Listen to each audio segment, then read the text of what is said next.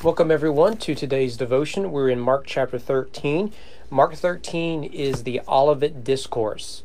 Uh, Olivet Discourse is when Jesus talks about the end times. So we've looked at this passage through the lens of Matthew and Luke already. Now we'll look at it at, through, through, through Mark's perspective.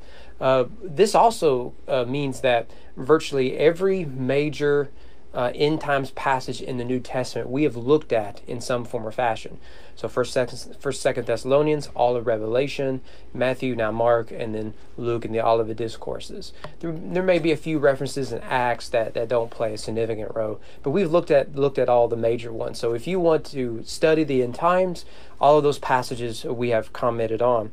But I want us to look at Mark 13. A lot of this material will, will be familiar to you if you've, if you've been with us this whole time.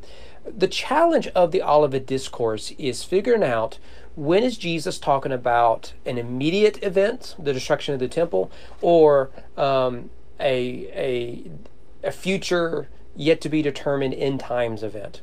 And this is a real challenge. And if you followed along with these devotions, you know I, I usually take um, an, an, ambiguous approach. I do believe much, if not all, this passage can be applied to uh, the destruction of the temple in AD 70. Um, but then I also think at some point Jesus isn't only talking about that. Uh, but rather Jesus has a future event in mind. So we see it immediately here in the context. Jesus comes out of the temple. We, we talked about this some last week. We're, we're in the final week of Jesus. We're in chapter 13. There's only 16 chapters of Mark, so we're quickly approaching the end of Jesus' ministry and, and, and life. And the disciples say to Jesus, Look, teacher, what wonderful stones, what wonderful buildings. Remember that uh, this is the second Jewish temple. The first, of course, is Solomon's temple. It was destroyed by the Babylonians in the uh, 6th century BC. It was then rebuilt uh, 70 plus years later. Uh, that's known as the Zerubbabel temple. Uh, Zerubbabel, a ancestor of Jesus, uh, happens to be, was governor at this time. He, along with Haggai and Zechariah, and Nehemiah and Ezra and others, played a role in having the temple rebuilt. Yet this is a renovated version of that temple. Herod the Great uh, he was the best things he did were building projects, uh, Masada, the temple, uh, and, and other places. And this was uh, this is one that took um, I think if memory serves me right, about 40 years had just been finished uh, around the time Jesus begins his ministry.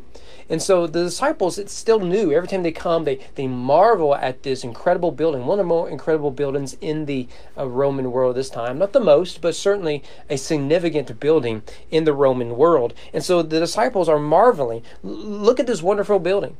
Look at these stones. This is incredible. And Jesus says, Do you see these great buildings? There will not be left here one stone upon the other that will not be thrown down. That's a way of saying not only is it going to be destroyed, it's going to be destroyed in a very violent, sudden way. And so uh, Jesus makes that statement. They leave the city walls, and now they're at Mount of Olives. You can still go to the Mount of Olives. This is why it's called the Olivet Discourse. And from this vantage point, still true today, you can see the Temple Mount. Of course, now it's the Dome of the Rock Mosque, a, a Muslim holy site. But at this time, you could see the Jewish temple. And so they're again marveling at this uh, building. And verse 4, the disciples say, particularly Peter, James, John, and Andrew, uh, tell us when will these things be? What will be the sign when all these things are to be accomplished? They want to know what are the signs of the end times. And it's here where it gets murky. Notice the context is when will this building be destroyed? So I would argue right away that Jesus is referring to that event, and the evidence suggests that. At the same time, when Jesus is clearly talking about a more future event, the end, um, it's hard to tell when does that conversation begin. So I do believe that it's reasonable to say what Jesus says here and following applies to the end, but I think it also applies to the destruction of the temple. That is typical of, of, of biblical prophecy. There's an immediate fulfillment and a touchdown fulfillment. A good example of this is actually John the Baptist. Remember that the Old Testament ends prophesying that when the end comes, uh, Elijah will will come. And Jesus says John the Baptist is the fulfillment of that prophecy. Well, you read the end of Malachi, and he, it's clearly eschatological. It's clearly about the end. And so what Jesus is, is hinting at there is John the Baptist is an immediate fulfillment of that, and, and but there's an ultimate fulfillment. The same could be said, we'll see here in a minute, with the abomination of desolation.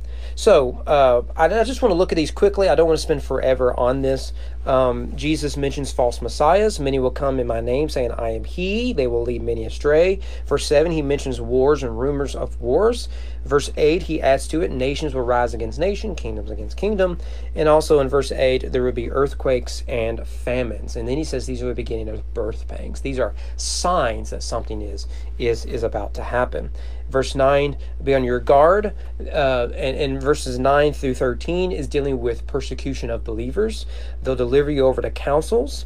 Uh, verse 12, brother deliver brother over to death, father his child, children will rise against parents and have them put to death. You will be hated by all for my name's sake. So, what do we have here? All of that happened during the destruction of the temple. Um, families were turning on each other. There was a lot of death and mayhem and destruction and violence all of this took took place right? And you'll notice there in verse 10 a significant verse. The gospel must first be proclaimed to all the nations. Now if you take this as exclusively about the future then i would say this is a, a key sign right? When the gospel is preached all over the world. Um, that's that's very possible. I, I don't know. But I think an immediate fulfillment here would be by AD 70, you've got the gospel from Jerusalem, where it begins, as far west at least as as far as Rome. Peter and Paul die in Rome, um, and we have the book of Romans and Mark, right, written from Rome and all that sort of stuff. We also have the gospel going east. A lot of the disciples went east, some went north, some some went into Africa. So so what we have then is the gospel really has reached the nations here. So this verse can, in fact, fit a more immediate fulfillment of these prophecies. Verse 14, but when you see the abomination of desolation, um, that is the key sign for Jesus. And so if Jesus is referring to the destruction of the temple, makes sense. Right? So with the abomination of desolation prophesied by Daniel, which I believe he, he mentions here, um, that was fulfilled with the uh, coming of the Greeks when a Greek governor comes in and sets up a Zeus altar in the temple, uh, declares himself to be a god, and sacrifices a pig in the holy place. Um, that is a desecration. And out of that comes the Maccabean revolt. Right? Well, Jesus says something like this is going to happen again.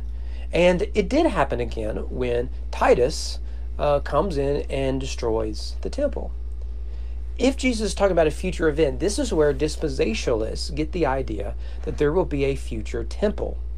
Uh, so if you've ever read the Left Behind books or, bless your heart, watched the movies, you can see that that is a central uh, story plot, the uh, building of the temple. And you have to have a temple in order for there to be a desolation of the temple. So that, that is a real, real challenge. Obviously, there's not a temple yet um, even though there have been conversations about it. Verse 22, we return to the theme of false messiahs. False Christs, false prophets will rise and perform signs and wonders to lead astray, if possible, the elect. Be on guard. I have told you all things beforehand. Notice, is he talking about the disciples? Because they're not around now. Or is he is he talking to readers in general? because Mark just wrote earlier, let the reader understand when talking about the abomination desolation. Well, if Mark is written in the 60s, and I think it is, uh, maybe even late 50s, um, then he's making a prediction that hadn't happened yet with the destruction of the temple. Or he's talking about something way out in the future that we've yet to, to see. And then verse 24, we get the coming of Christ. And here I think it's clear he has a future eschatological event in mind. And so we see that the stars will be fallen there, verse 25. The powers in the heavens will be shaken. Right. Some of this imagery is used in Revelation, right? That that uh, stars are fallen, and you get the dragon, and you get all this other stuff. Verse 26. And when they will, and then they will see the Son of Man coming in clouds with great power and glory. But we saw that in some detail in multiple passages in Revelation. The rider on the white horse, the sword coming out of his mouth. He's got a sash, a big tattoo, saying "King of Kings." Right? We and then and then uh, a title that um, um, no one knows but him. Right? So so we, we get all that imagery in uh, Revelation.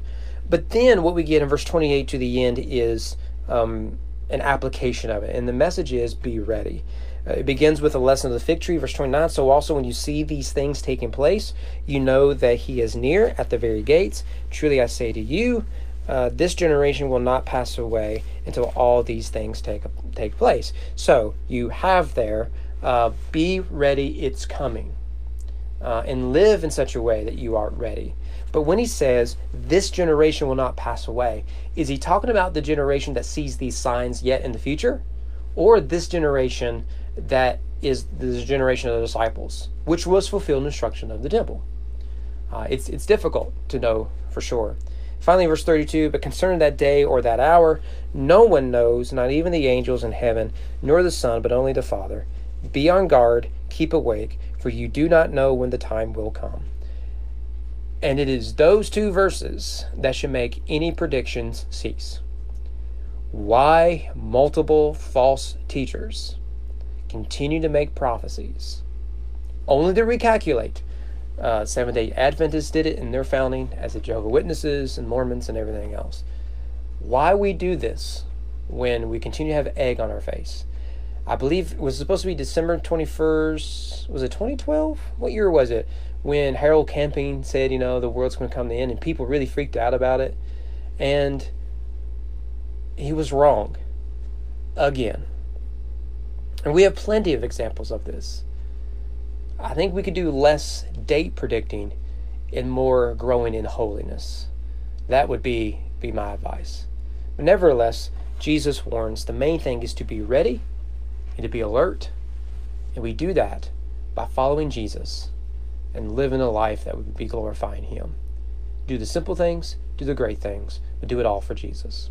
Hope to see you guys here tomorrow.